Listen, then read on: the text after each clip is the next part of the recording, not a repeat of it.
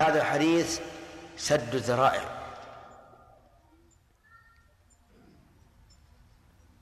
ما أدري توافقون على هذا؟ في أي؟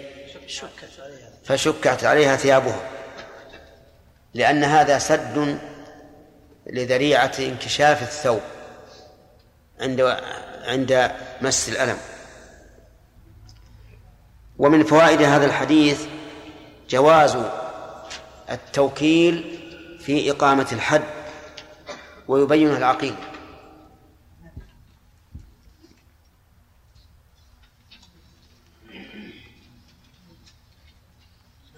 نعم. ثم أمر بها فرجعت وقد سبق أن النبي صلى الله عليه وسلم وكل من؟ أنيسا طيب. ومن فوائد هذا الحديث أن من حد فإنه لا يكفر. يعني من أقيم عليه الحد بزنا أو سرقة أو غير ذلك فإنه لا يكفر. الدلالة؟ فصلى عليها. لأنها لو كفرت بذلك لم يصلي عليها. طيب. ومن فوائد هذا الحديث حرص الصحابة رضي الله عنهم على استطلاع الحق والعلم به. نعم. لقول عمر أتصلي عليها وقد زنت. ومن فوائد هذا الحديث أن الإقرار بالذنب علامة على التوبة. لقول النبي صلى الله عليه وعلى آله وسلم لقد تابت توبة. ولا شك أنه علامة على التوبة. وأن الإنسان ندم وغضب على نفسه وأراد أن ينتقم لنفسه بنفسه. فإن قال قائل هل للتوبة شروط؟ فالجواب نعم. شروطها كمال؟ كم؟ أو خمسة. وقيل. خمس وقيل نعم. كيف؟ الأول أن يقلع الذنب نعم. ثانيا أن يندم عليه. نعم. ثالث أن يعني ينوي عدم الرجوع إلى هذا. ألا ينوي نعم. يعزم يعزم على على أن لا يعود إلى الذنب طيب هذه ثلاثة والرابع الإخلاص والرابع الإخلاص يعني نعم نعم.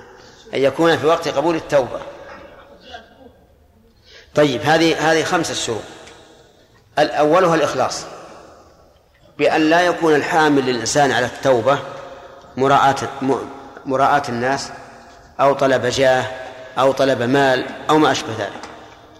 الثاني الندم على ما فعل من الذنب. وهنا يرد إشكال. فيقال إن الندم انفعال. والانفعال ليس باختيار الإنسان. أرأيت لو وجد لو وجد سبب الغضب؟ يغضب الإنسان بدون اختيار. المحبة الكراهة كلها بغير اختيار. فالندم انفعال نفسي كيف يندم الإنسان؟ الجواب أن يقال إن الندم ليس معناه أنت أن توجد في نفسك هذا الانفعال بل المعنى أن تتمنى أنك لم تفعل. يعني تقول بقلبك أو بلسانك ليتني لم أفعل هذا. وإلا في المشكلة الندم يعني انفعال نفسي لا يمكن الإنسان أن يدركه. الثالث إيش؟ لا قبل. الإقلاع عن الذنب. الإقلاع عن الذنب. وقد سأل أحدكم الآن قال رد المظالم. ورد المظالم من الإقلاع. رد المظالم من الإقلاع. فلا بد من الإقلاع عن الذنب ولا تصح التوبة مع الاستمرار في الذنب. فلو قال قائل أنا تبت إلى الله عز وجل من الغيبة. أنا تائب إلى الله من الغيبة. ثم قال لجاره تعال فلان وش تقول بفلان؟ قام يشذب يشذب فيه. تصح التوبة؟ طيب. ولو قال أنا تائب من الربا لكن أمواله في البنوك كلها ربا. ما لا ينفع. ولو قال أنا أنا أنا تائب من ظلم الناس وهو قد استولى على أرض غيره ولم يرد عليه فهذا لا لا تصح توبته. لا بد من الإقلاع عن الذنب والرابع العزم على أن لا يعود أو الرابع أن لا يعود. العزم على أن لا يعود. وليس بشرط أن لا يعود لأن الإنسان قد يعود مع صحة التوبة الأولى. فإذا كان في تلك الساعة عازما على أن لا يعود أبدا ثم وسوس له الشيطان بعد ذلك فعاد. فتوبته الأولى مقبولة صحيحة. ويحتاج أن نجدد توبة توبة للذنب الثاني. الخامس أن تكون التوبة في وقت تقبل فيه. وذلك نوعان عام وخاص. فالعام الذي تنقطع به التوبة هو طلوع الشمس من مغربها والخاص حضور الأجل. ودليل ذلك قوله تعالى وليست التوبة للذين يعملون السيئات حتى إذا حضر أحدهم الموت قال إني تبت الآن ولهذا لما تاب فرعون حين أدركه الغرق ماذا قيل له؟ الآن وقد عصيت قبل. لا ينفع. وأما النوع العام فدليله قوله تعالى يوم يأتي بعض آيات ربك لا ينفع نفسا إيمانها لم تكن آمنت من قبل أو كسبت في إيمانها خيرا. وقد فسر النبي صلى الله عليه وسلم بعض هذه الآيات بأنه طلوع الشمس من مغربها. نسأل الله لنا ولكم التوبة. بالنسبة إذا أقر نعم. أصاب حدا أمام القاضي. نعم. قلنا أنه لا يلزم أمام أمام أمام أو أقر. نعم. أقر ولا أصاب الحد؟ أقر. نعم. أمام القاضي قلنا أنه لا لا يقام عليه. لازمه إقامة الحد حتى يطلبه. ماذا يفعل به؟ يا شيخ؟ يترك يصرخ. بس الواقع خلاف الآن تقام الحدود لا ما يقام. ما يقام إلا إلا إلا إلا, إلا إذا طلب. إذا طلب الخصم. وإيه إذا طلب الحد. وإلا فيعزر تعزير. اللي عندنا الآن يعزر تعزير. نعم. أحسن الله إليكم قد مر علينا قبل أن الغامدية هي الجوهرية. نعم. ومر علينا في الحديث الآن بأن النبي عليه الصلاة والسلام أنهى الغامدية حتى تفضل من الرضاعة إي نعم هم مختلفين شراح الحديث. هل هي هي أو غيره؟ ذكروا فيها قولين. بعضهم قال إنها من جهينة من غامد من جهينة وبعضهم قال إنها ثانية. لكن إذا عددنا ال- الذين رجمهم الرسول عليه الصلاة والسلام وقلنا لهم خمسة ما ما ما ما, يستقيم ان انها امرأتان. لماذا ما يقول بس هذا هذا متفق عليه. نعم. شيخ في الحبل يا شيخ أنه يثبت به الزنا. استدل الجمهور بقول عمر رضي الله عنه على المنبر وأنه الصحابة قرأوا على ذلك. وأن هذا ينزل منزلة الإجماع. شيخ يقول صاحب السبل أن هذا يعني لا يخفى أنه الحجة في الإجماع لا ما ينزل منزلته ما رأيك؟ إيه؟ لا رأي رأينا أنه قول عمر. يكفي هذا. وكون الصحابة لم ينكروا عليه هذا زيادة فقط. يعني إي نعم لأن لأن ما ينزل منزلته. قد يكون ناس أناس آخرون غير حاضرين. فيكون لهم رأي. نعم. نعم الذي زنت الغامديه هل رجم إي نعم. هذه أيضا هذه أيضا مسألة مهمة. هل إذا أقرت المرأة بالزنا هل تطالب بأن تعين الزاني؟ لا. لا. ولا يجوز أيضا أن تطالب. لأنها لو عينته وأنكر صارت قذبته. نعم. بن داود؟ شيخ النبي صلى الله عليه وسلم قال لقد تابت توبة لو وزعت على أهل المدينة قسمت ما وصلناها رجل عمره إيش؟ رجل عمره 40 سنة. نعم. فيريد أن يطهر من زنا قد ارتكبه وهو عمره 20 سنة. اي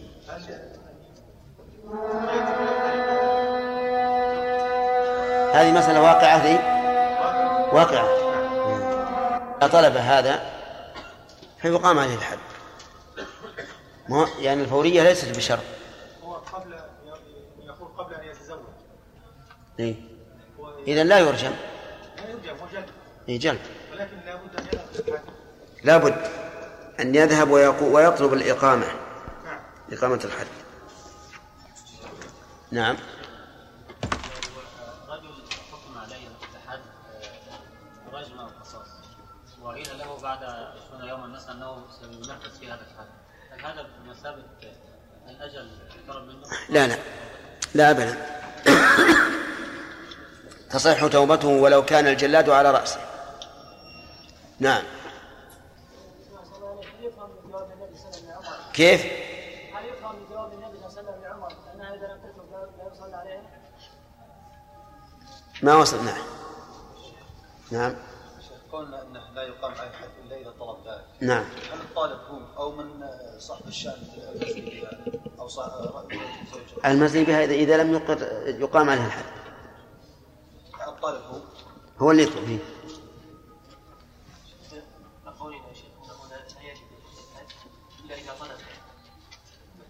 نعم. الآن يا شيخ أكثر القضايا يكون اقرار ما يكون دين لا يجب في أكثر الأحوال له الآن اللي يقام تعزير ما هو حد. تعزير سببه الشبهة ما ما حد. نعم. لا القتل متعلق بحق الغير. إذا أقر يلزم بموجبه. هذا هذا حق الله شيخ ذكرنا مسألة وهي هل الأفضل للزاني أن يصبر على نفسه ويتوب إلى الله عز وجل أم أنه يعترف وقررنا أن الأفضل في حقه التفصيل. نعم. كان يعني يعرف من نفسه أنه تاب وأنه لن يعود أو عزم على ذلك فالأفضل أن يصبر نفسه. وإن عرف من نفسه ضعف إن خاف إي نعم. يعود فالأفضل أن يعترف نعم. يقام عليه حتى يكون ذلك توبة له. نعم. ففي البلاد التي لا تقيم فيها الحدود لا يقام فيها الحدود. فما التفصيل في ذلك؟ ما عاد إذا إذا كان كذلك معناها أقر أو لم يقر لا, لا فائدة لكن هل يمكن ان يقر يعني هل يمكن ان يقيم الحد غير الحاكم؟ إي لا. لا يقيمه إلا الحاكم. ولو رضي من نفسه؟ اي ولو رضي. وهذه والله إذا رضي من نفسه قد تحتاج إلى تأمل. إذا رضي من نفسه وكما قلت الحاكم لا يحكم بالشريعة في هذا وطلب مثلا من أخ له أن يقيم عليه الحد يحتاج إلى تأمل. سليم؟ الله عنك يعني الرسول صلى الله عليه وسلم انه قال الحدود نعم. ومن واذا كان الانسان راى زنا ما ي- وقر به و- وعرف إيش؟ وإذا كان إيش؟ الانسان شاف زنا ولا شاف عنده خبر زنا ولا خبر ما يثبت عليه عليه شيء ما ما يفيد بشيء وذمته وذمته مشهوره وهذا فساد في في يفهم وش معنى؟ إيه لا لا يصرح بالزنا لا يقول رأيت فلانا يزني؟ يقول رأيت فلانا في محل تهمة. نعم. رأيت معه امرأة رأيت خلا ببيت ليس ليس من بيوته وما أشبه ذلك.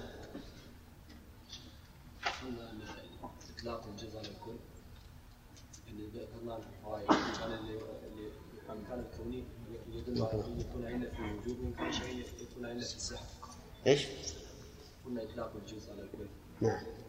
له نعم. إن كان على شيء كوني يكون إن كان إيش؟ على شيء كوني يعني له جسد وعين نعم. يكون عله في وجوده يعني وان كان الشرعي يكون عله في الصحه في الصلاة.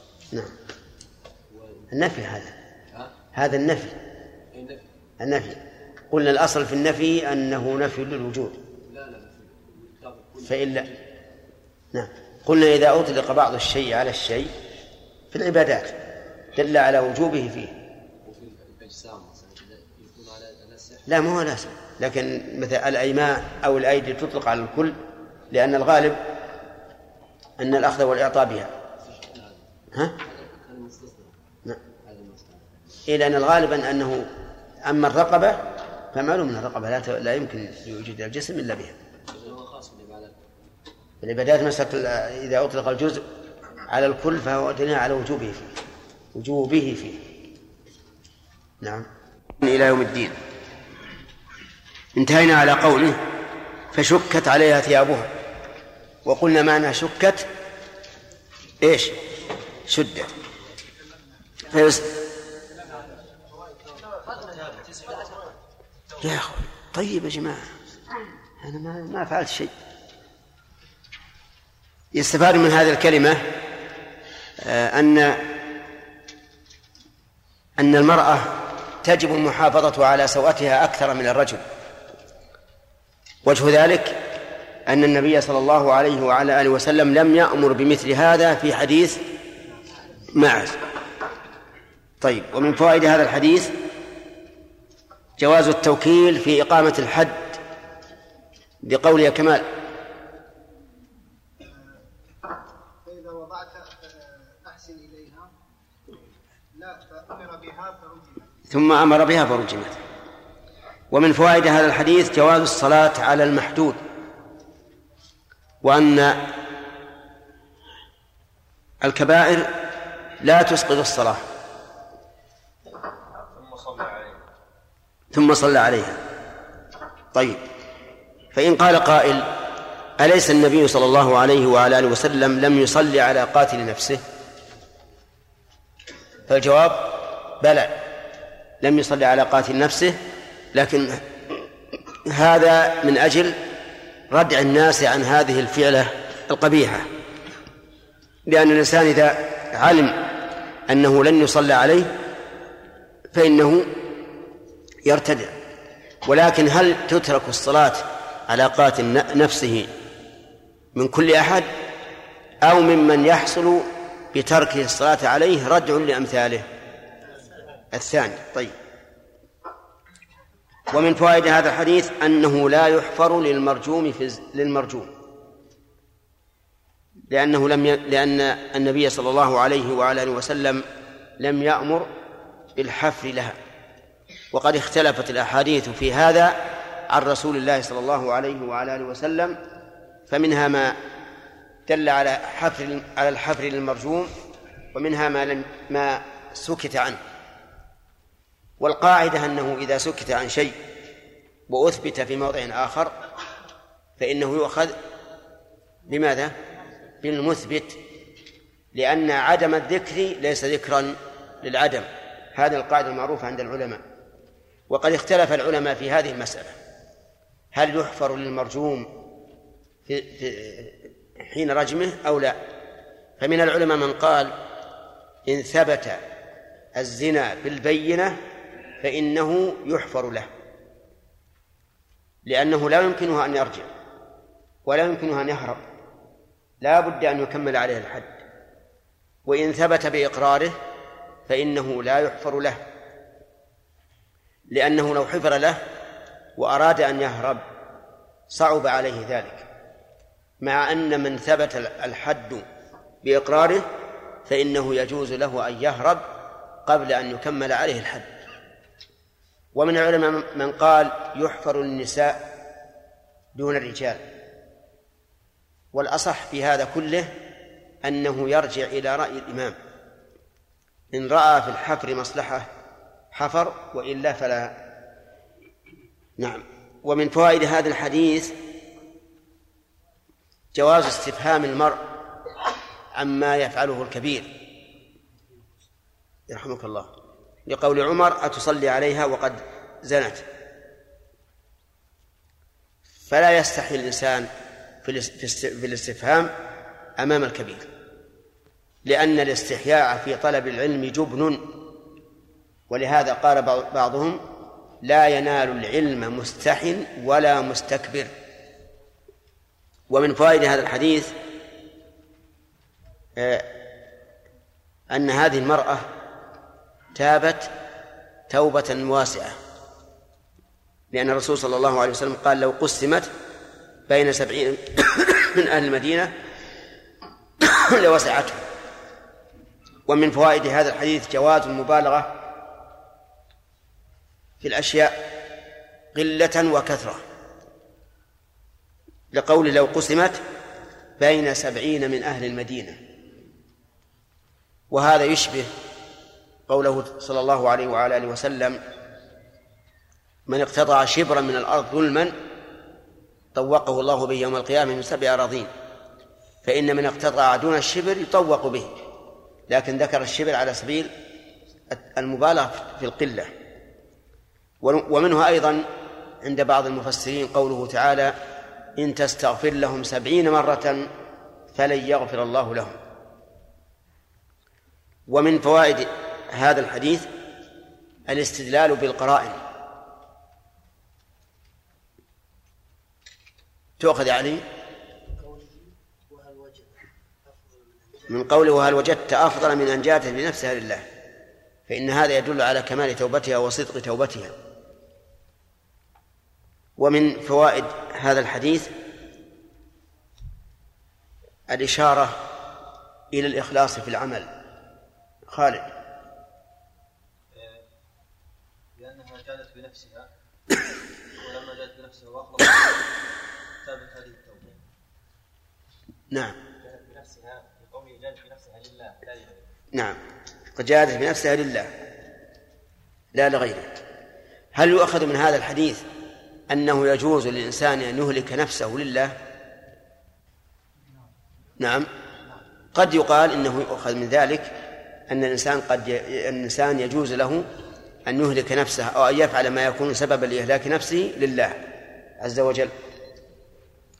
وقد مر بنا أنه لا يجوز للإنسان أن ينتحر في جهاد الأعداء لكن له أن يغامر وليس له أن ينتحر. أن يغامر مثل أن يدخل في صف الكفار وحده. ربما يسلم والكافر جبان عند المؤمن.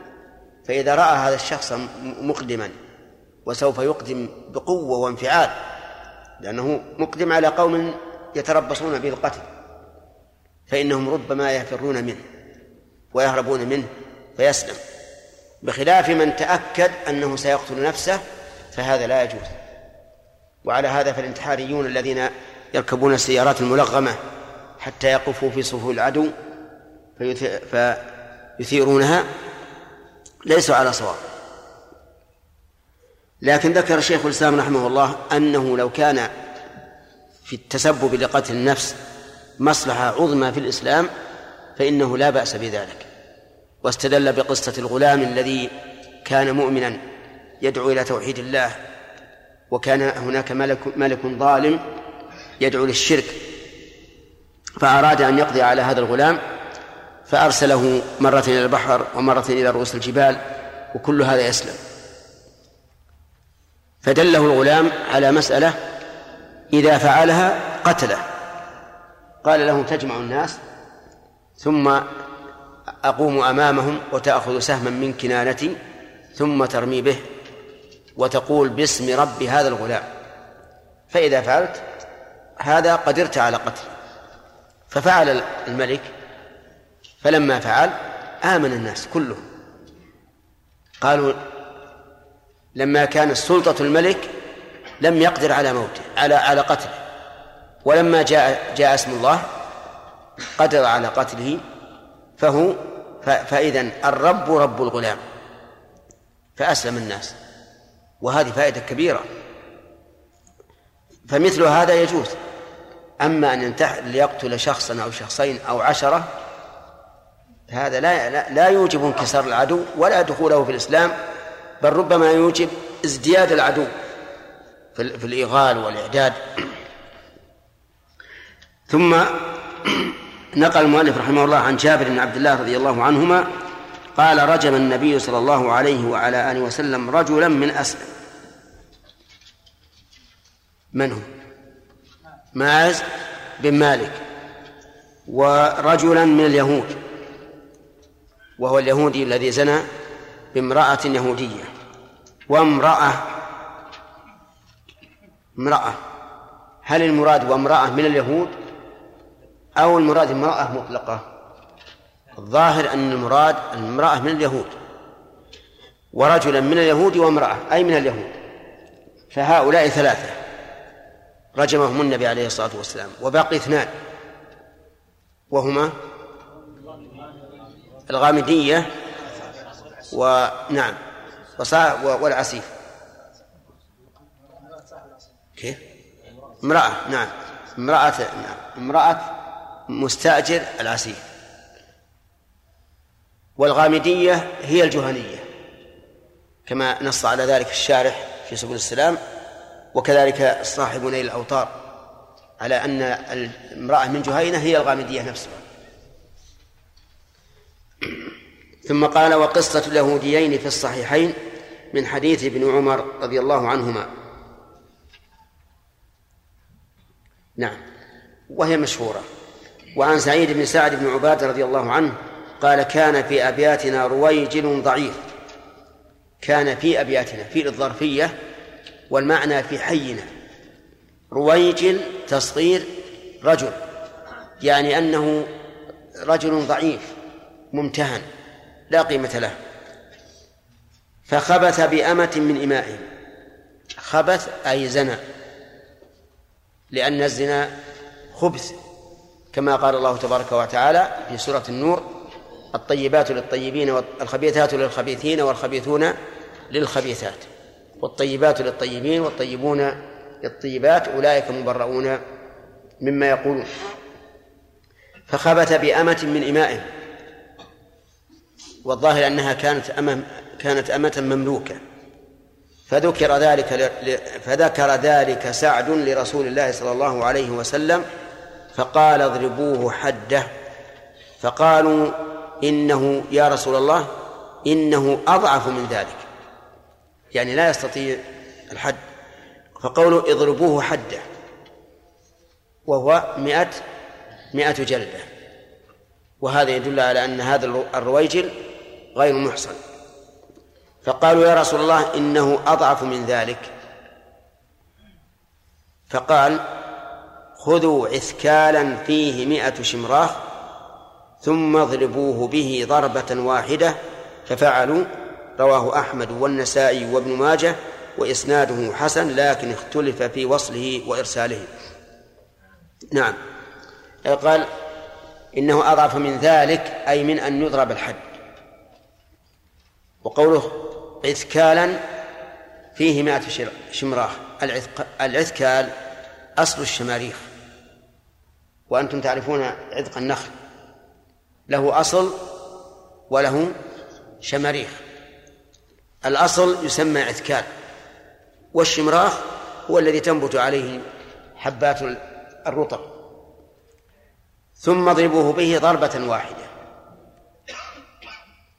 فإذا ضرب به ضربة واحدة وفيه مئة شمراخ كانت هذه الضربة الواحدة عن عن مئة ضربة ففعلوا رواه أحمد والنسائي وابن ماجه وإسناده حسن لكن اختلف في وصله وإرساله.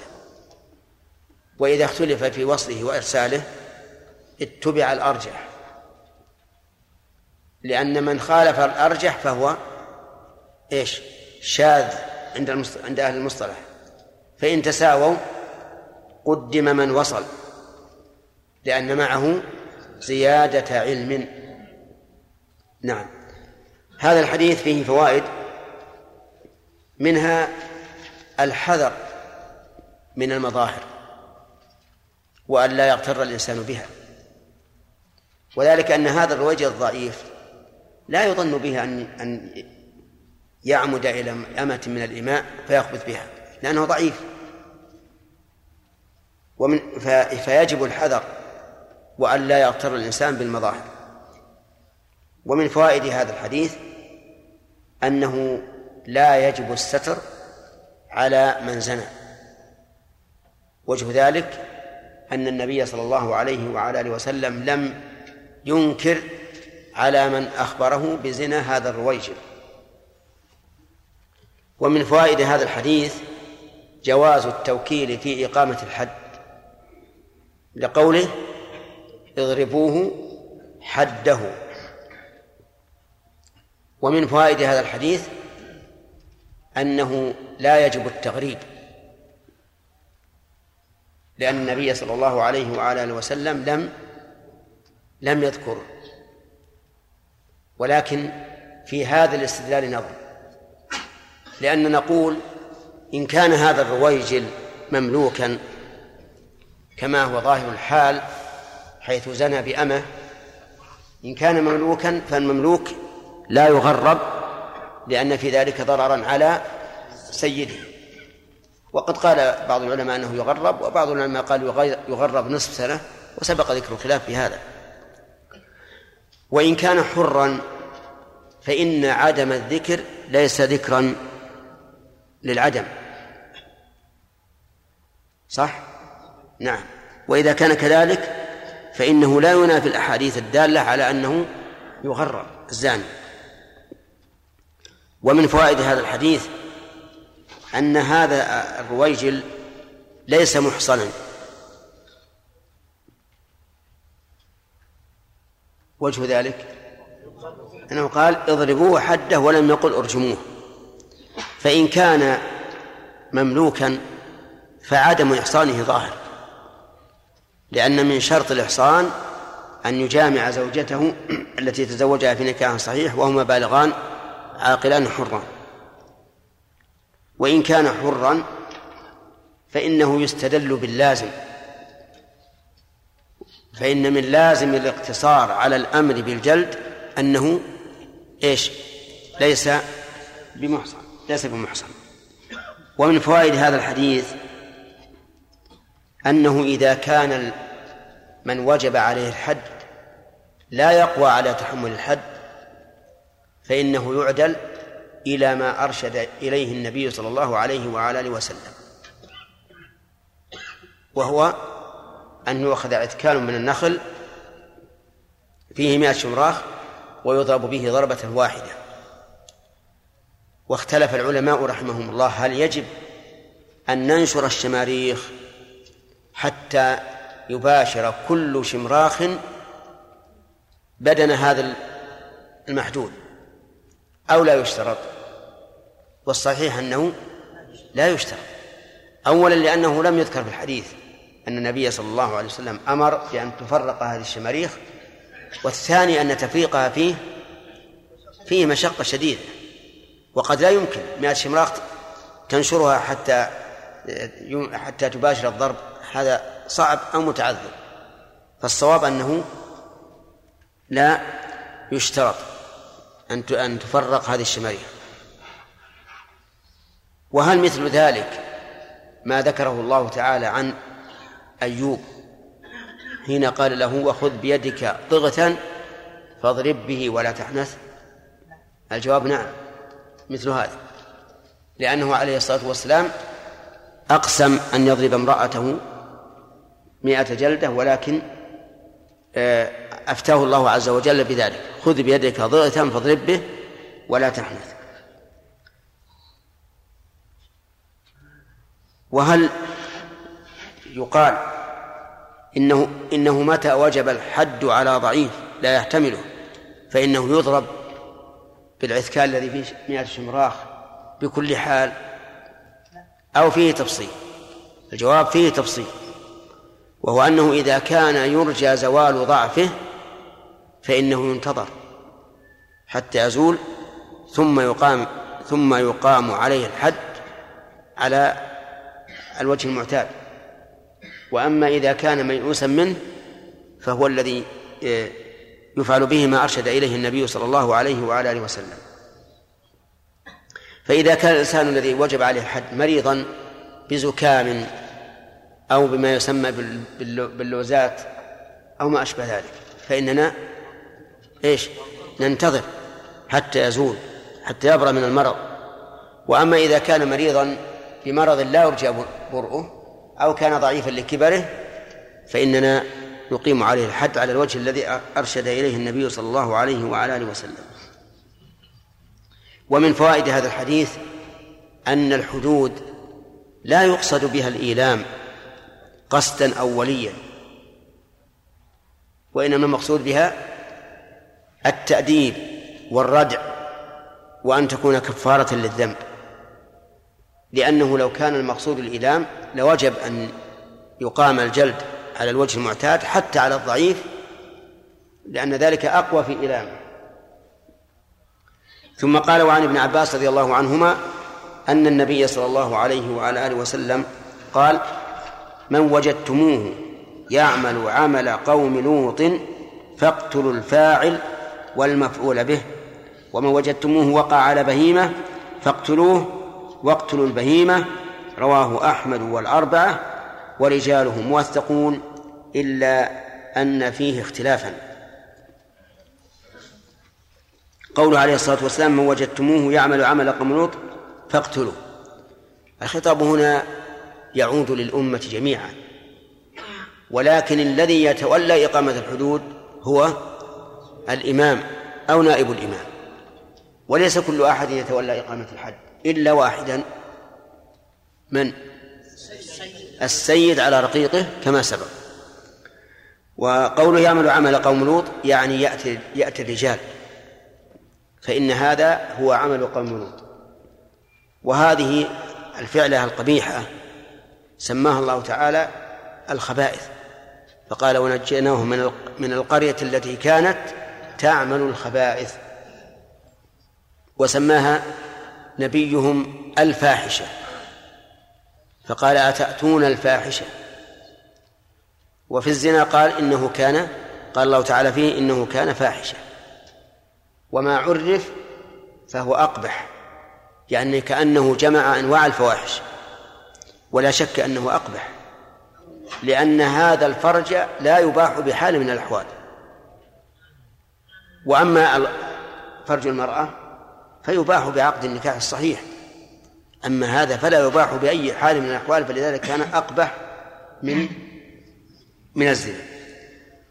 وقول اقتلوا الفاعل والمفعول به.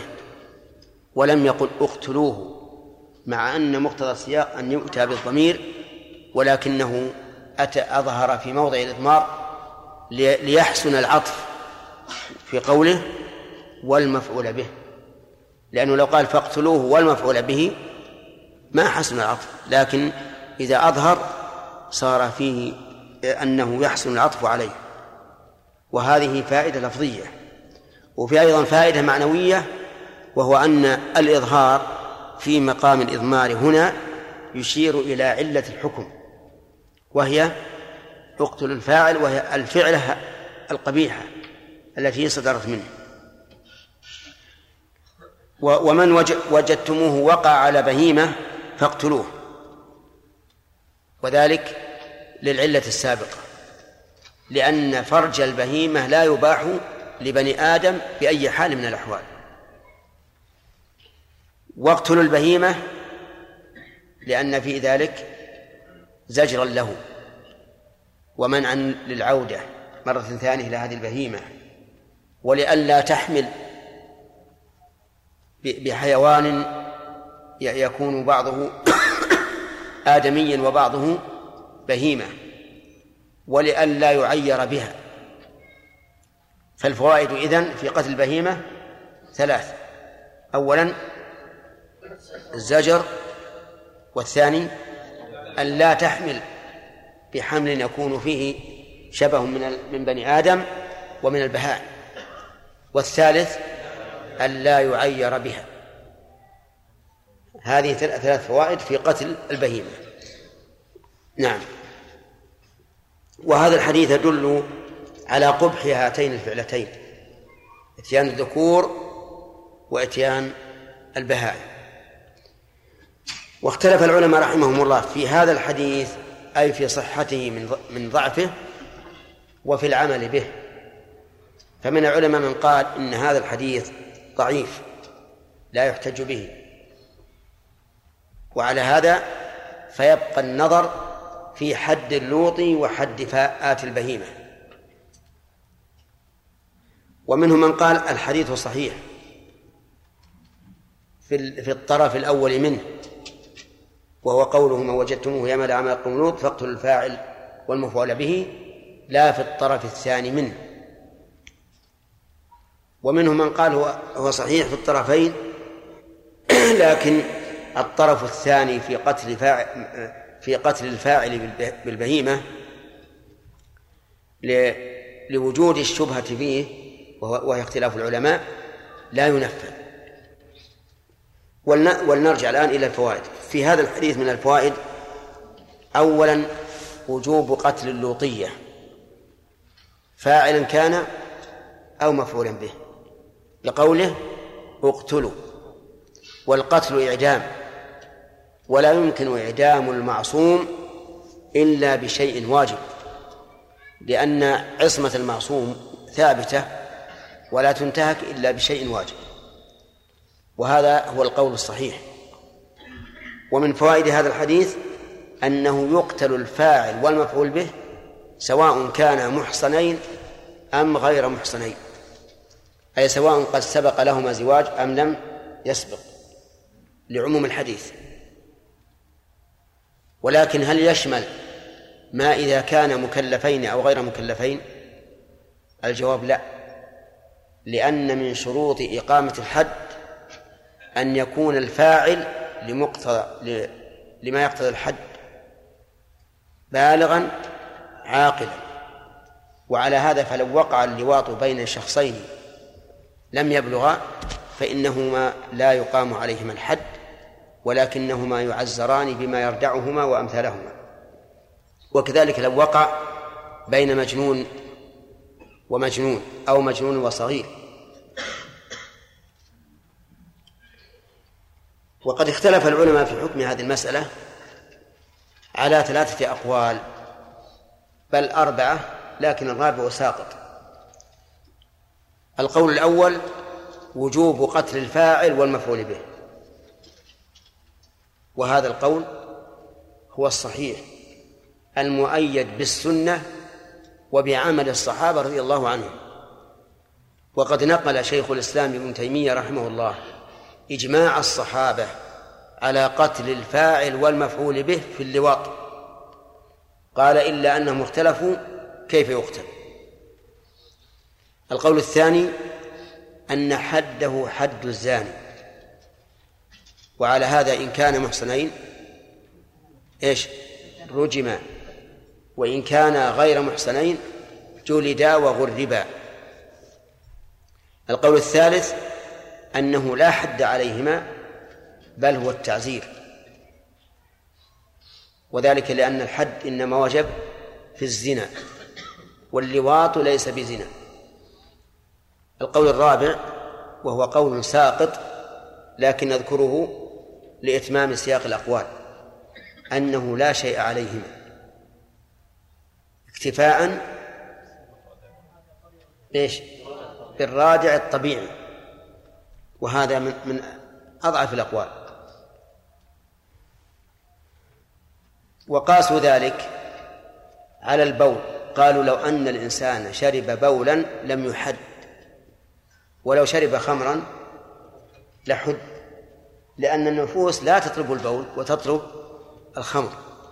فيقال هذا منتقض في في أصل القياس وفي فرعه.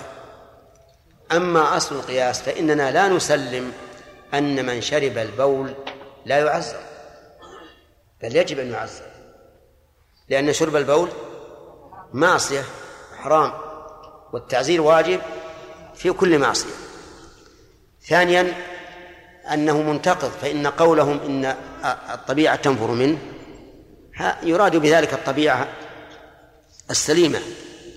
وأما المنحرفة والعياذ بالله فإنها لا تنفر. هي قرية كاملة أرسل إليها رسول تعمل هذا العمل. ونقول أيضا الزنا أيضا النفوس السليمة تنفر منه. ومع ذلك أوجب الله فيه الحد. فهذا القياس باطل. في أصله وفي فرعه.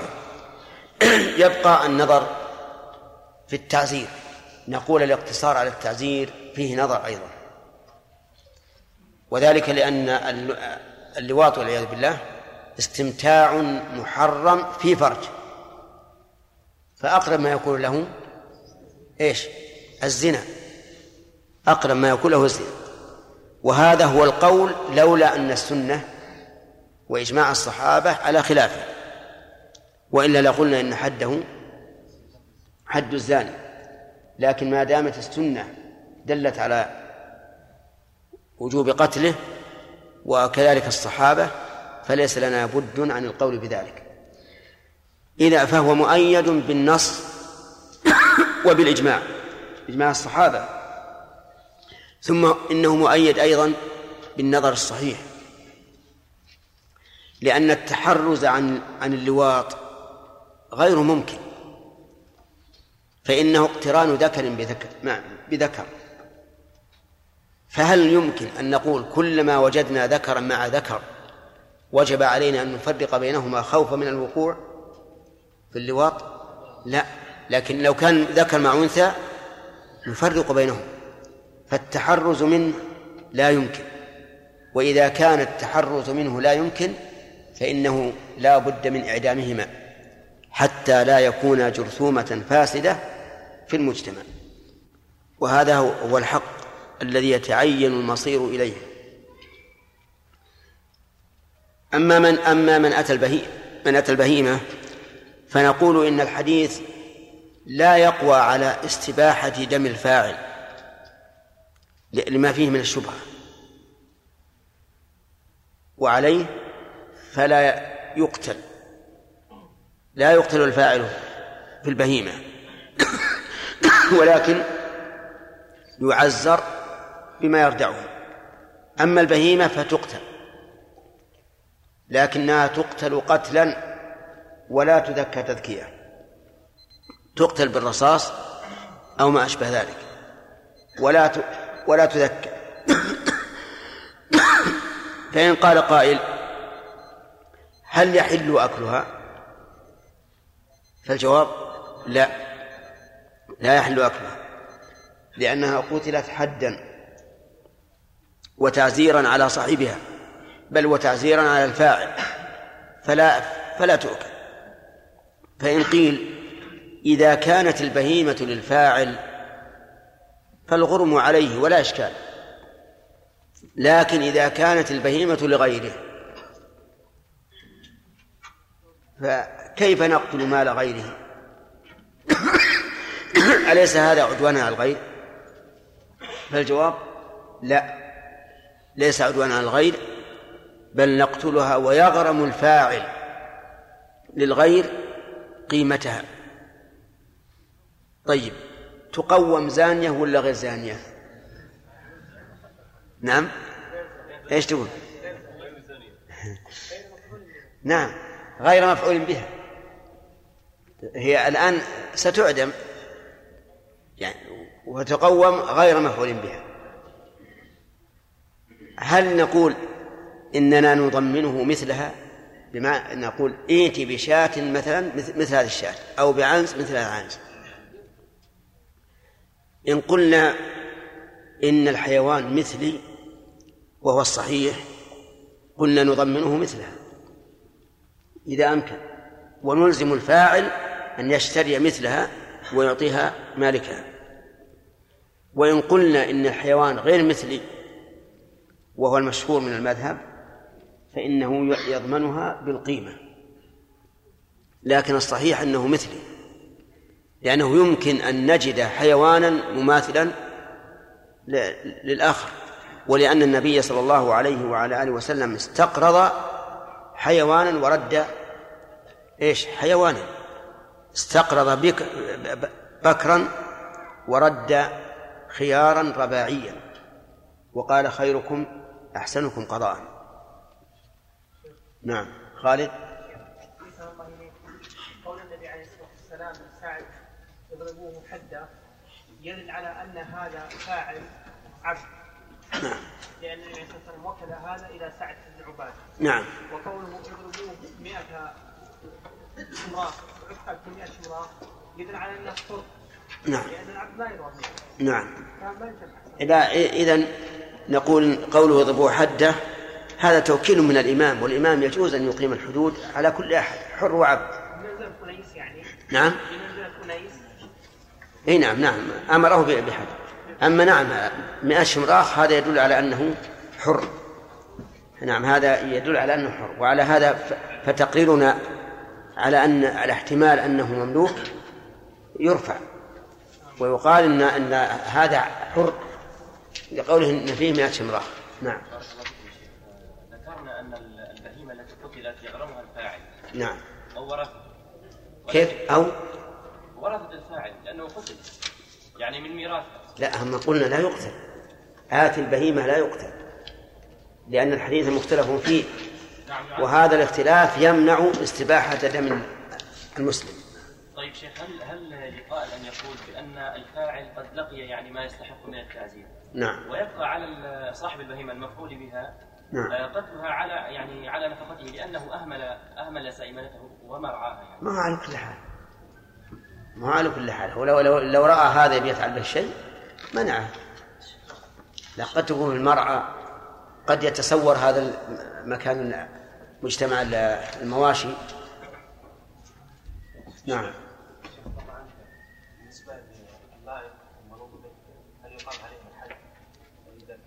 بلوغ ماذا قلنا فيها؟ قلنا احدهما قد صار مكلفا والآخر ليس مكلفا هل يقام على المكلف؟ أي يقام على المكلف. كما لو زنى محسن بغير محسن. نعم. شيخ بارك الله فيك.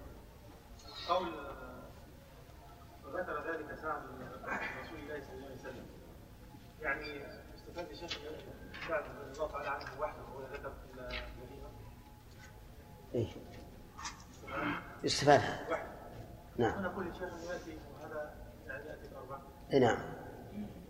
ذكر ذلك لكن هل أنه ذكر نفس الزنا وقال إنه زنى أو ذكر ما فيه الاحتمال وجيء بالرجل وأقر. يعني يجوز من هذا يجوز إنه يقول لي احتمال فقط. نعم. إي نعم. شيخ المقصود بالبهيمة هنا بهيمة الأنعام؟ إيش؟ المقصود بالبهيمة. نعم. بهيمة الأنعام؟ لا لا عام.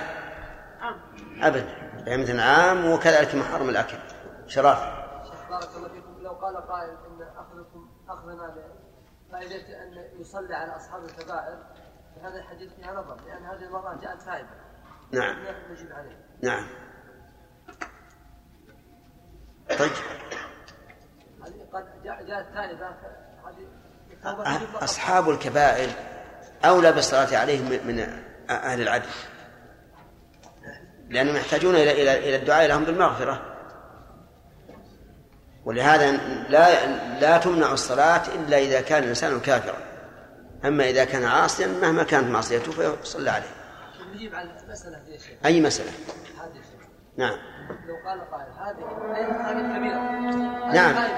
نعم. نقول الرسول لم يمنع من الصلاة على على من فعل ما فيه حد إلا أن يتوب. إذا قال يشير لي كذا؟ هذا توكيد. نعم. خلاص نعم شيخ. بعد حق السيارة يمكن يصلي السيارة مع سيارة. مع واحد يكون راكب معه توفى الراكب رغم إن اللي اللي توفى مع الراكب هو مقتنع بالله فهل يستوهم على على الصوم؟ شيء بارك الله فيك إذا كان إذا كان الحادث على واحد مئة بالمئة فالثاني ما عليه شيء لا صيام ولا دية فهمت؟ إيه، هذه يعني مع الصوم أبد لا صيام ولا ولا دية نعم نعم. يوسف.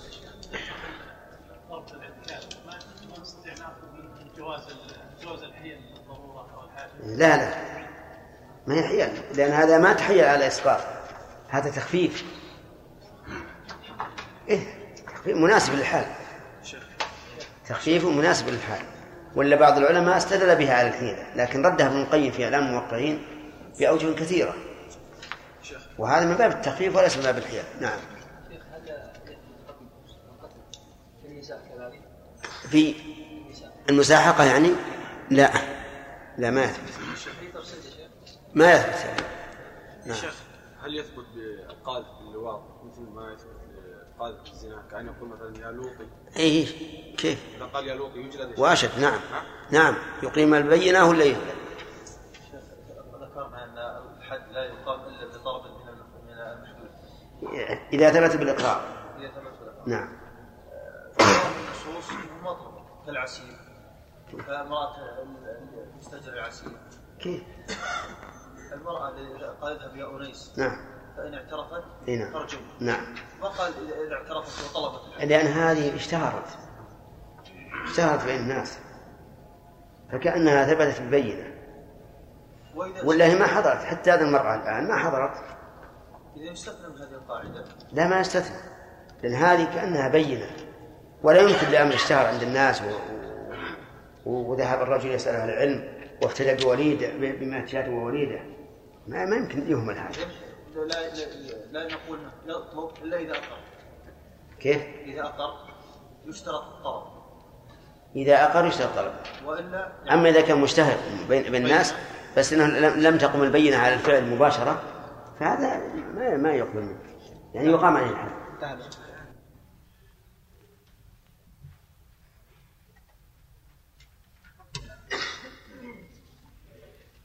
بسم الله الرحمن الرحيم.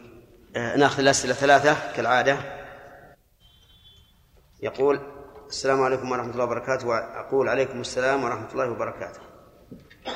أما بعد فقد قلنا في الدرس الماضي إن الفاعل في في البهيمة. لا يقتل لوجود الشبهة باختلاف أهل العلم في درجة في درجة الحديث الثاني. الجزء الشرط الثاني من الحديث. فكيف نقول إن الصحيح في حكم الفاعل في الآدمي القتل مع وجود العلة نفسها؟ أرجو توضيح ذلك. كيف هذا الكلام؟ في في الشطر الثاني منه. لا. الشطر الأول منه صحيح أو أدنى أحواله أنه حسن. ثم إجماع الصحابة على ذلك على قتله.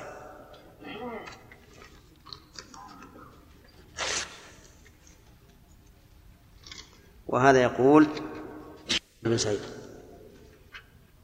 السلام عليكم ورحمة الله وبركاته. يقول عليكم السلام ورحمة الله وبركاته.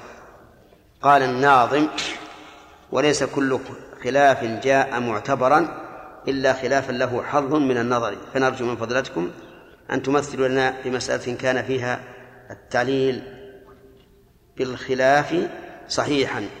ثم هل يمكن تقييد قاعدة عن طريق التتبع والاستقراء؟ لا. نعم الخلاف ليس صحيح ليس مثبتا للأحكام ولا علة كما كما هو ظاهر. يعني لا يجوز أن نعلل الأحكام بالخلاف.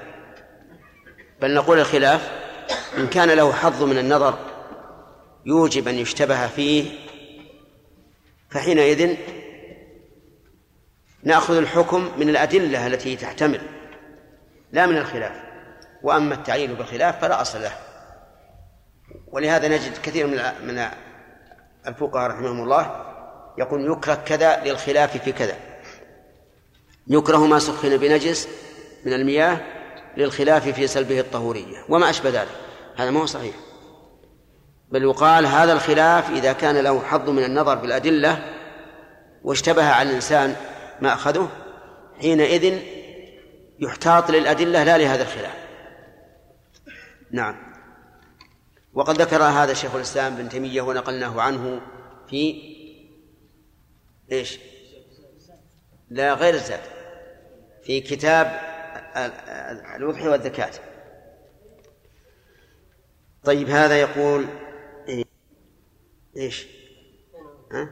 الله وبركاته أقول عليكم السلام ورحمة الله وبركاته يقول النبي صلى الله عليه وسلم من حديث أبي هريرة رضي الله عنه إن في الجمعة لساعة لا يوافقها عبد مسلم وهو قائم يصلي يسأل الله شيئا إلا أعطاه إياه وقال بيده يقللها هل يلزم من هذا الحديث لمن أراد موافقة هذه الساعة أن يكون في المسجد؟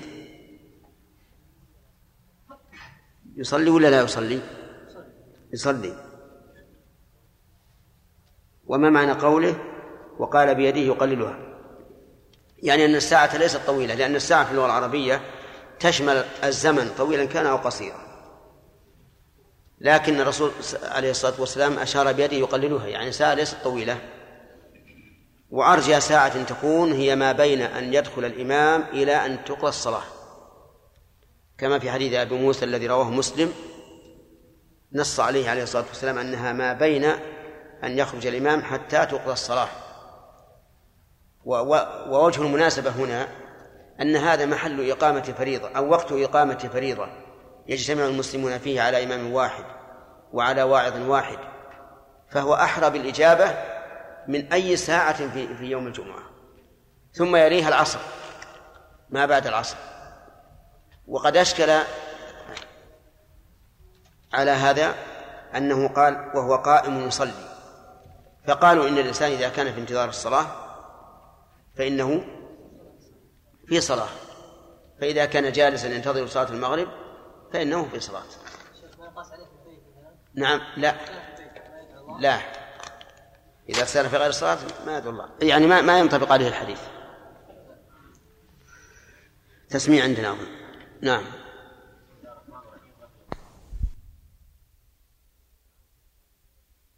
ومن تبعهم بإحسان إلى يوم الدين.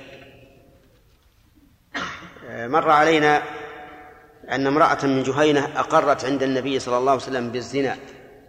فهل هي الغامدية أو غيرها؟ نعم. هي الغامدية. طيب.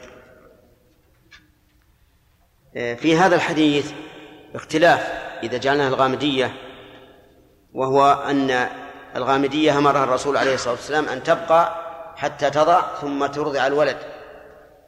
فهل يمكن الجمع بين هذا الخلاف؟ خالد؟ لا شيخ. نعم. رواية جاءت رواية أنها من هذا الحديث أنها لو ينتظر بها حتى ترضع.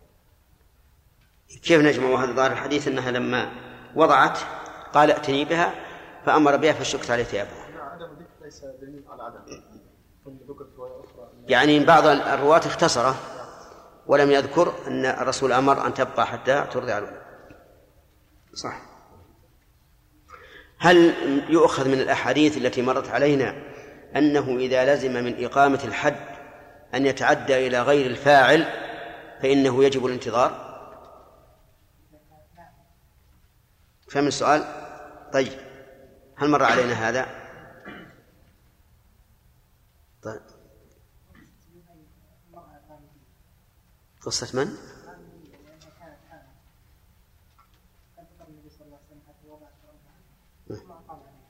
طيب صحيح. آه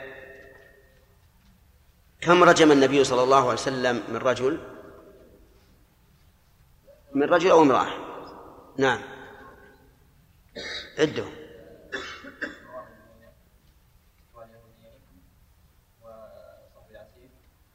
نعم. نعم. في أحد؟ خمسة. صحيح. طيب. قولك كان في أبياتنا رويجل إيش معنى رويجل؟ تصغير راجل رجل. ما هو تصغير رجل؟ رجيل.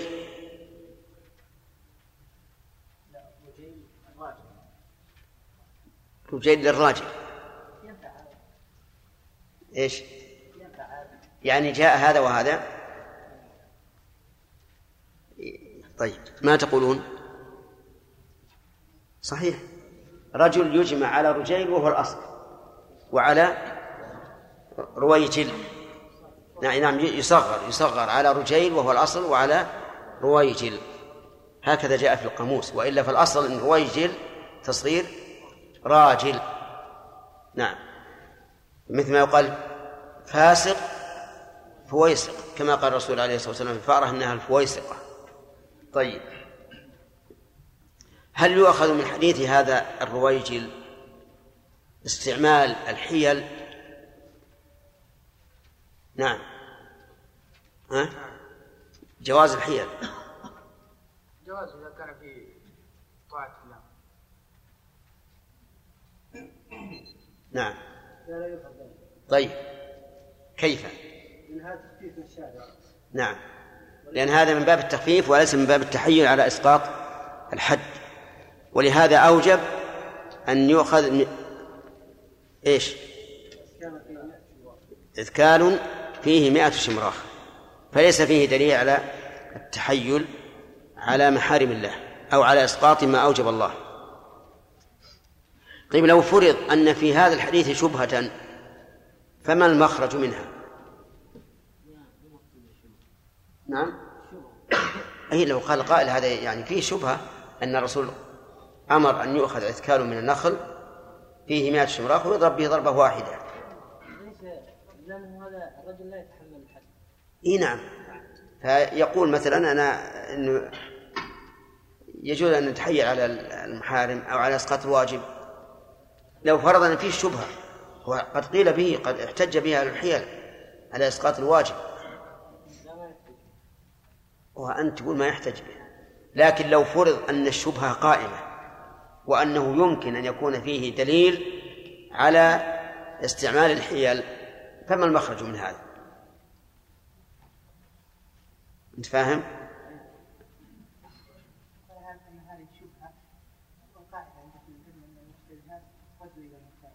إيه.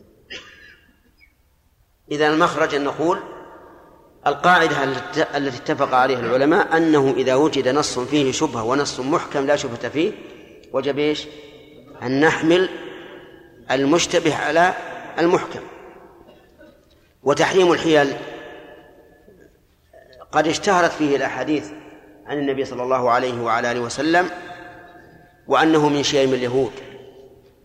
لكن هذا الحديث المشتبه يجب أن يحمل على إيش؟ على المحكم.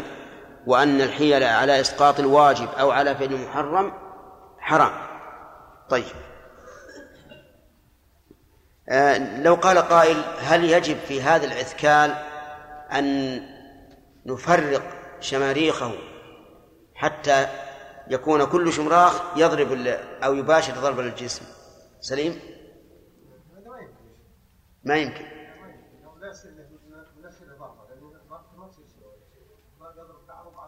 يعني لنا جوابان عن هذا. الجواب الأول أن الرسول لم يأمر بذلك ولو كان واجبا. طيب الثاني أنه غير ممكن. إما متعذر وإما متعسر جدا. طيب. نأخذ الدرس جديد. أخذنا حديث ابن عباس؟ ولا لا؟ طيب. حديث ابن عباس يفيد بأن اللواط أقبح من الزنا.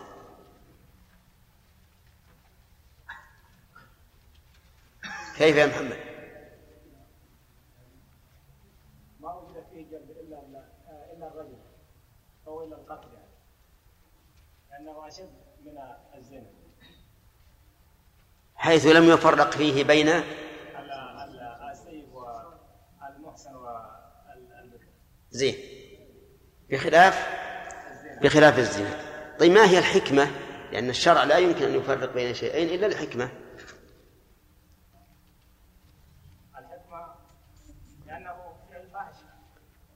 والزنا لا تقربوا الزنا إنه كان فاحشة. هذه فاحشه أشد من الزنا. إيه. لأن الأصل أن الذكر والذكر لا يمكن يعني لا يمكن احتراز من تفريق بينهما. اي يعني رجل مع أنثى يعني ممكن أن يفرق بينهم لذلك يعني إذا تركت هذه الفاحشة يعني تستشري فانها سوف يعني تكون ضخمه العواقب طيب. هذا وجه وجه آخر شرافي. كان مرة بها يجوز بالطريق الشرعي أما إن كان الرجل فليجد فليجد بأي حال أي نعم. أنه إتيان فرج لا يباح بحال من الأحوال. ولهذا كان القول الراجح أن من زنى بمحرم بمحرم من محارمه فإنه يقتل على كل حال حتى وإن لم يكن محصنا لأن فرج المحرمة لا يحل بأي حال من الأحوال. طيب. إذا قتلت البهيمة المفعول بها أحمد هل تؤكل؟ لا تؤكل لماذا؟ ها؟ لم هذه بسيطة نذكيها زكاة الشرعية تعزيرا يعني وجب قتلها شرعا تعزيرا ولو أن ولو أننا أبحنا أكلها لم يكن لهذا التعزير فائدة. ولهذا عبر النبي عليه الصلاة والسلام عنها إذا صح الحديث بقوله اقتلوا البهيمة ولم يقل اذبحوا أو ذكوا البهيمة هي كمال. إذا كانت للفاعل فقد فاتت عليه لكن إذا كانت لغيره كيف نقتلها فنفوتها على غيره؟ لا يا شيخ لا نفعل وإنما الذي فعل به. بهذه البهيمة نغرمه مالا يعطيه لصاحبها بقيمته. إذا هي لم تفت على صاحبها لأننا نغرم الفاعل. نعم. طيب هل نغرمه بالمثل أو لا يا حامد؟ بالمثل. ولا بالقيمة؟ لا بالمثل. ظاهر كلام الأخ كمال أنها بالقيمة. كانت تعذر ان تكون بالمثل بالقيمه ما يتعذر يعني الغالب يمكن, يمكن نجد مثلها. يعني إذا أنت لا توافق. الأخ كمال.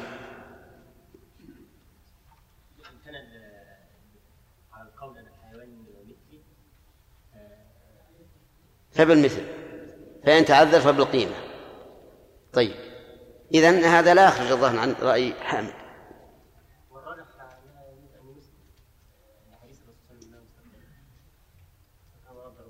إيه. نعم هذا هو الصحيح. الصحيح أن أن الحيوانات مثلية. يعني يمكن أن نجد مثلها. فإن وجدنا وإلا رجعنا إلى إلى القيمة. أما المثلي على المذهب فهو ضيق ضيق ضيق. لأنه يقول مثلي كل مكيل أو موزون لا صناعة فيه يصح السلام فيه. نعم؟ كل نعم. كل مكيل أو موزون ليس فيه صناعة مباحة يصح السلام فيه. وهذا ضيق. وعلى هذا الفناجيل والبرق- والبرقان وال- وغير هذه لا تكون مثلية لأن فيها صناعة مباحة. ولكن هذا ليس بصحيح. الصحيح أن المثل ما كان له مثل مطابق أو أو مقارب. ثم نأخذ درس الليلة مبتدئين بعون الله عز وجل. نسأل الله المعونة والتوفيق. قال وعن ابن عمر رضي الله عنهما أن النبي صلى الله عليه وعلى آله وسلم ضرب وغرب. وهذا في في البكر. إذا زنى البكر فإنه يضرب أي يجلد مئة جلدة ويغرب أي ينفى عن بلده. ولم يبين في هذا الحديث كم يغرب لكن مر علينا أنه يغرب سنة كاملة. وأن أبا بكر ضرب وغرب. وأن عمر ضرب وغرب رواه الترمذي ورجاله ثقات إلا أنه اختلف في رفعه ووقفه. وإنما ذكر ضرب أبي بكر وعمر مع أننا نكتفي بما جاء عن رسول الله صلى الله عليه وسلم للإشارة إلى أن هذا لم يكن لم ينسخ وأن عمل المسلمين بقي عليه. وهذه فائدة كبيرة. فلو ادعى مدعي أن أن التغريب نسخ لأنه لم أو أنه لا يعمل به لأنه لم يذكر في الآية الكريمة إذ أن الآية ليس فيها إلا ذكر الجل. قلنا نرد عليه بمثل هذا. أنه جاء عن رسول الله صلى الله عليه وسلم وأبي بكر وعمر وقوله إلا أنه اختلف في رفعه ووقف في وقفه ورفعه القاعدة عند علماء المصطلح أنه إذا اختلف في الوقف والرفع فإنه يؤخذ بالرفع. لأن مع الرافع زيادة علم. وأيضا لا منافاة في الحقيقة بين الوقف والرفع. فإن الراوي الذي يسنده إلى الرسول عليه الصلاة والسلام قد يتكلم به في مجلس من المجالس دون أن يسنده إلى الرسول فيسمعه من يسمع فيظن أنه موقوف عليه والأمر ليس كذلك. فالحاصل أنه لا تعارض بين الرفع والوقف في الواقع فما دام الرافع ثقة فإنه لا تعارض ويؤخذ برفعه. كما سبق في قصة الوصل والإرسال فإنه يؤخذ بالوصل لأن مع الواصل زيادة علم. وعن ابن عباس رضي الله عنهما قال لعن رسول الله صلى الله عليه وسلم المخنثين من الرجال والمترجلات من النساء وقال أخرجوهم من بيوتكم رواه البخاري.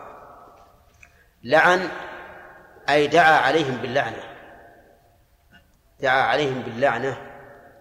و فقال اللهم لعن أو قال لعنة الله على كذا. فعبر عنها الراوي بقوله لعن. وقولها المخنثين من الرجال. المخنث والمؤنث والمذكر. ثلاث كلمات.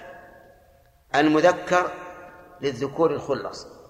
والمؤنث للإناث الخلص والمخنث لما بينهما رجل لكن طبائعه طبائع النساء في كلامه في مشيته في هيئته.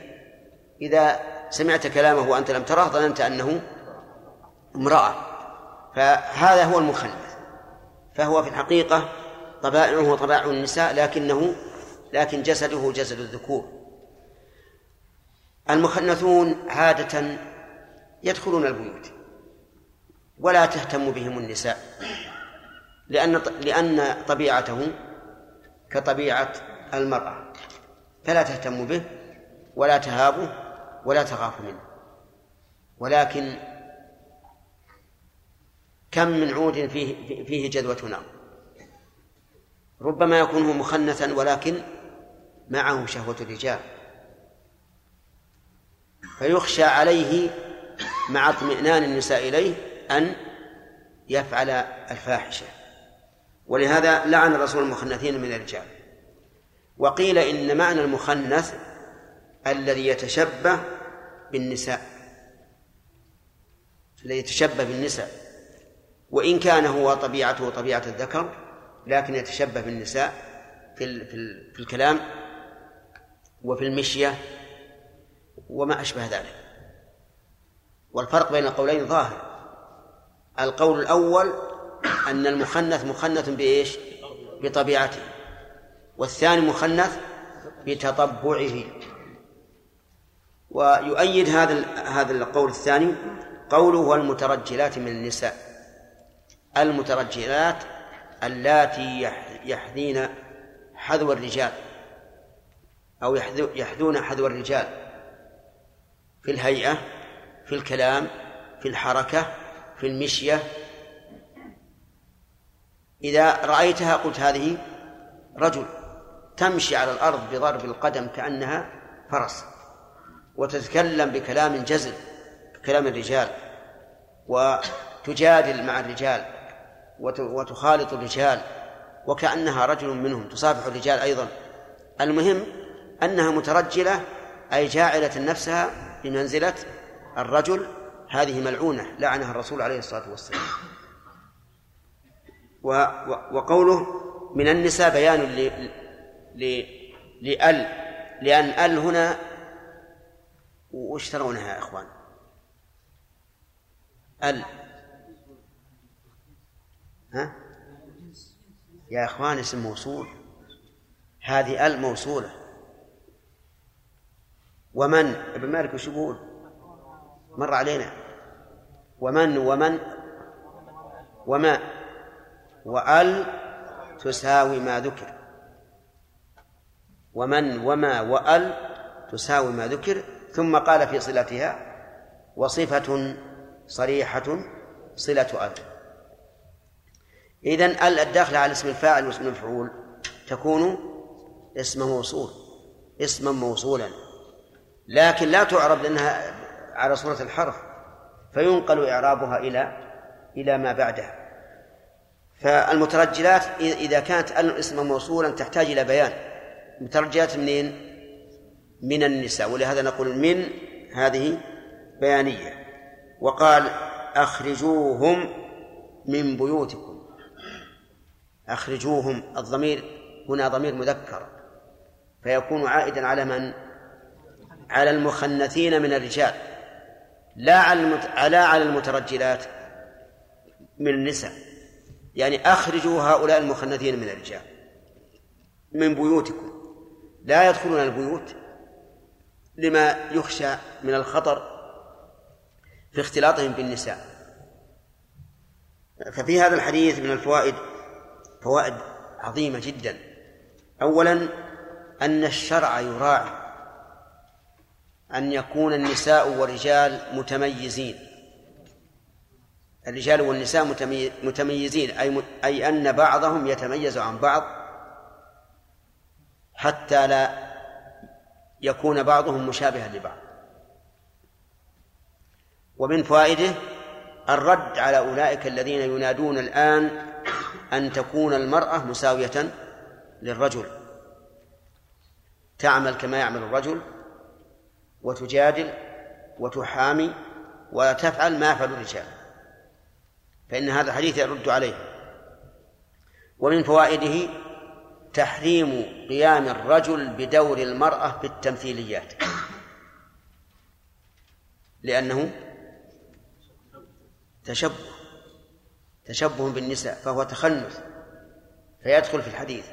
وكذلك العكس أن تقوم المرأة بدور الرجل فإنها تكون ملعونة. ومن فوائد هذا الحديث أنه يجب أن تتجنب المرأة في لباسها ما يختص بلباس الرجال. وكذلك يتجنب الرجل ما يختص من في اللباس ما يختص بلباس النساء. وأنه يحرم على المرأة أن تتشبه بالرجال في اللباس وكذلك يحرم على الرجال أن يتشبهوا بالنساء في اللباس. فإن قال قائل هل يلزم من ذلك أن تتجنب المرأة لبس الثوب الأبيض؟ فالجواب لا لا يلزم. كما لا يلزم الرجل أن يتجنب لبس الثوب الأسود. لكن إذا لبست الثوب الأبيض فلا بد أن يكون على شكل أو على تطريز يخالف ثياب الرجال من أجل التمييز. ثم نقول في هذه في هذه المسألة الثياب تنقسم إلى ثلاثة أقسام. قسم خاص بالرجال وقسم خاص بالنساء ولا يختلف الناس فيه وقسم مشترك. فأما الأول والثاني فأمرهما ظاهر. يعني لا يلبس الرجل لبسة المرأة ولا المرأة لبسة الرجل وأما الثالث فلا بأس إذا كان مشتركا. بين الطرفين. مثل؟ مثل بعض الفنايل. بعض الفنايل يلبسها الرجال والنساء على حد سواء. طيب. فما ما تقولون في البنطلون للمرأة؟ هل نقول إن البنطلون من خصائص لباس الرجال من لباس الرجال؟ أو هو عام؟ أو ماذا؟ عام. خاص. تفصيل. ها هات. هات. فصل. ها. كان يعني يشتهر أن الرجال يلبسونه فلا يجوز أن تلبسه. أما إذا كان لمجرد الستر أن تستر به نفسها ولا يكون مما اشتهر أن الرجال يلبسونه فلا يجوز لها أن تلبسه. كمثلا كالجنس. إيش؟ كسروال الجنس بنطلون الجنس. الجنس؟ نعم الجنس إيش؟ نوع من أنواع إيه. يلبسه الرجال عادة. اي نعم. المرأة طيب. نعم. تفصيل آخر إذا كان البنطلون ظاهرا لا ثياب فوقه فيحرم وإن كان تحت الثياب فيجوز له يعني اذا كلامك يعود على الستر. نعم اللي فهمت الآن إنه إذا إذا لبسته بدون ثوب فوقه فهو حرام لأنه يبرز مفاتن المرأة. وإذا كان عليه ثوب ساتر فلا بأس. وبناء على هذا على كلامك يجوز للمرأة أن تلبس البنطلون إذا كانت في بيتها وليس عندها إلا زوجها. نعم؟ أي لازم. ها؟ لا ما هو يرد. هذا قولك نعم سليم.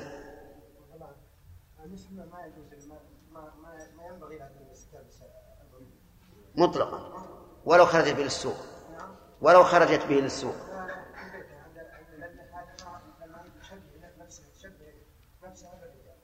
إيه لكن كلمة لا ينبغي تراها كلمة هشة ما هي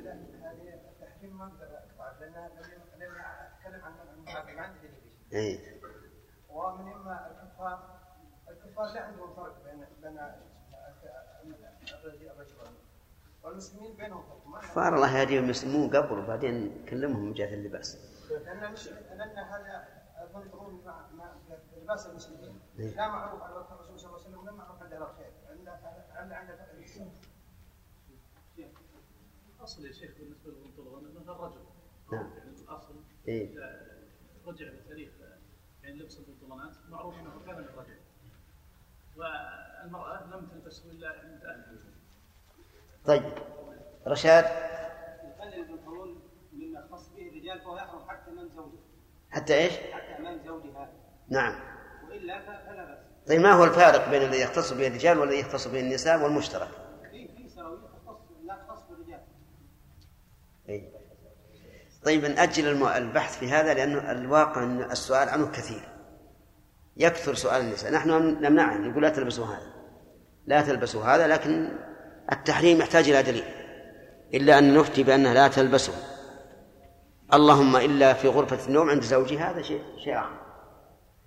لأنه أولا يؤدي إلى إلى أن ينفتح أمام النساء قلة الحياء. لأن الإنسان حتى الرجل يعني الرجل إذا طلعت يعني صارت أفخاذه مح- محددة وسيقانه محددة وصدره محدد ما ليس كالرجل الذي عليه قميص ضافي. يعني لا شك أنه ينزع الحياء. والمرأة شيمتها الحياء ولهذا يقال أحيا من العذراء في في خدرها. ثانيا أن النساء وإن كن الآن يدعين أنهن يلبسن بنا- بناطيل واسعة. هذا قد يكون مسلما. لكن في المستقبل ما يصير واسع. في المستقبل سوف يأتي بنطلونات تلزق, على الجس- الجسم لزق فلهذا نعم. وموجود بعد؟ هذا بلاهي على كل حال آه، منعه أولى. منعه أولى لأنه أقل ما نقول فيه أنه ذريعة. أما إذا كان من بطولات الرجال التي التي لا يلبسها إلا الرجال فهذا حرام من أجل التشبه. طيب حديث ابو آه، حذيفه بن اليمان نعم. نعم. عندما ذكر قصة ذكر أن بعض الصحابة كانوا في مرض نعم. هذا من الثياب المشتركة يعني؟ يمكن من من المشتركين نعم، لأن المرض واسع ضافي على الإنسان طيب. ومن فوائد الحديث أنه يحرم على النساء أن يترجلن بكل ما يختص بالرجال. اللباس فهمناه الآن. حتى في الهيئة في الحركة في النطق لأجل يتميز الجنس عن الجنس الآخر. والله عز وجل ميز بينهما خلقة وطبيعة وشريعة. فليس فخلقة النساء واضحة الطبيعة أيضا واضحة. اسأل الذين يتعاطون التشريح. كذلك الشريعة يختلف الرجال عن النساء فيه أشياء من من من مهمات الدين لا تجب على النساء لأنهن ليسن من أهلها. فالجماعة في الصلوات الخمس وفي الجمعة غير واجبة على النساء وهي من مهمات الدين. الجهاد ذروة سلام الإسلام ليس واجبا على النساء. الحج لا يجب على المرأة إلا بمحرم يصاحبها. ويجب على الرجل بلا ولو لم يكن معه خادم يصاحبه. وأشياء كثيرة. فرق الله سبحانه وتعالى بحكمته بين النساء والرجال في الشريعة. فكيف يأتي أناس اليوم ويحاولون أن يسووا بين الرجال والنساء؟ هذه مضادة لله, لله ورسوله. محادة لله ورسوله. مخالفة للفطرة التي فطر الله عليها الخلق. وسبحان الله يعني كيف يتمتع الإنسان مثل بزوجته؟ إذا دخل وقال هاتي لي فنجان شاهي قالت أنا بطالع درس. هاتي لي فنجان شاهي قالت بصنع آه، راديو مسجل وما أشبه ذلك. ثم تتكلم أيضا ربما تغلظ صوتها عليه كأنها كأنها رجل. أين الاستمتاع؟ ولست أقول هذا من أجل أن الإنسان لا يهمه الاستمتاع لا. لكن لا يمكن أن الإنسان يشعر بسعادة في الزوجية وهو يعتقد أن زوجته مثله مثله لا يمكن أن يشعر بهذا. لكن سبحان الله تفكك الأسر في المجتمعات غير الإسلامية وكون كل واحد يشعر بأنه وحده في البيت صار هذا الأمر سهلا عليه. نعم. قلنا يا شيخ إن منع النساء من لبس البنطلون لبس تشبه بالرجال إيش؟ إن إذا قلنا إن منع النساء من لبس البنطلون آه، لأجل التشبه بالرجال. نعم. وهنا الاحكام تبنى على الظاهر. اذا لبست فوقه ثيابا بحيث لم يعد البنطلون ظاهرا إيش؟ إذا لبست فوق البنطلون ثيابا أخرى كعباءه أو جلباب أو غيره. فلم يكن هناك تشبه ظاهرا.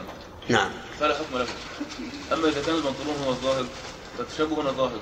فيثبت له حكم التشبه. هنا مسألة هنا مسألة تشتبه على بعض الناس ويجادل بها بعض الناس. إذا فعل ما يختص بالرجال إذا فعلت المرأة ما يختص بالرجال أو الرجل ما يختص بالنساء قال أنا لم أرد التشبه أنا لم أرد التشبه.